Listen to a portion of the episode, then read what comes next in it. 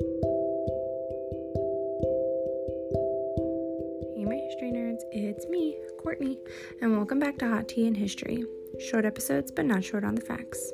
So grab your tea and let's talk about what fun historical event took place on August 16th.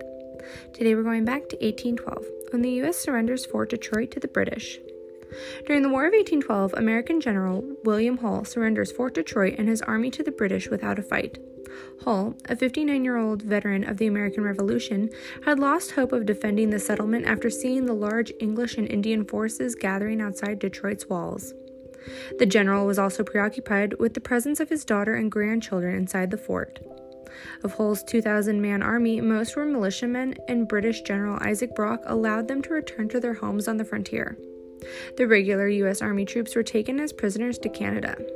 With the capture of Fort Detroit, Michigan, territory was declared a part of Great Britain, and Shawnee Chief Tecumseh was able to increase his raids against American positions in the frontier area. Hull's surrender was a severe blow to American morale. In September of 1813, U.S. General William Henry Harrison, the future president, recaptured Detroit.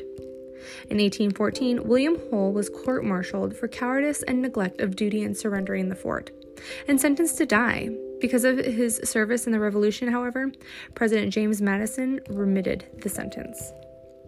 Thanks for listening to Hot Tea and History. Join me tomorrow to see what historical event took place on August 17th. And remember to share my podcast with all your history loving friends. Later, nerds.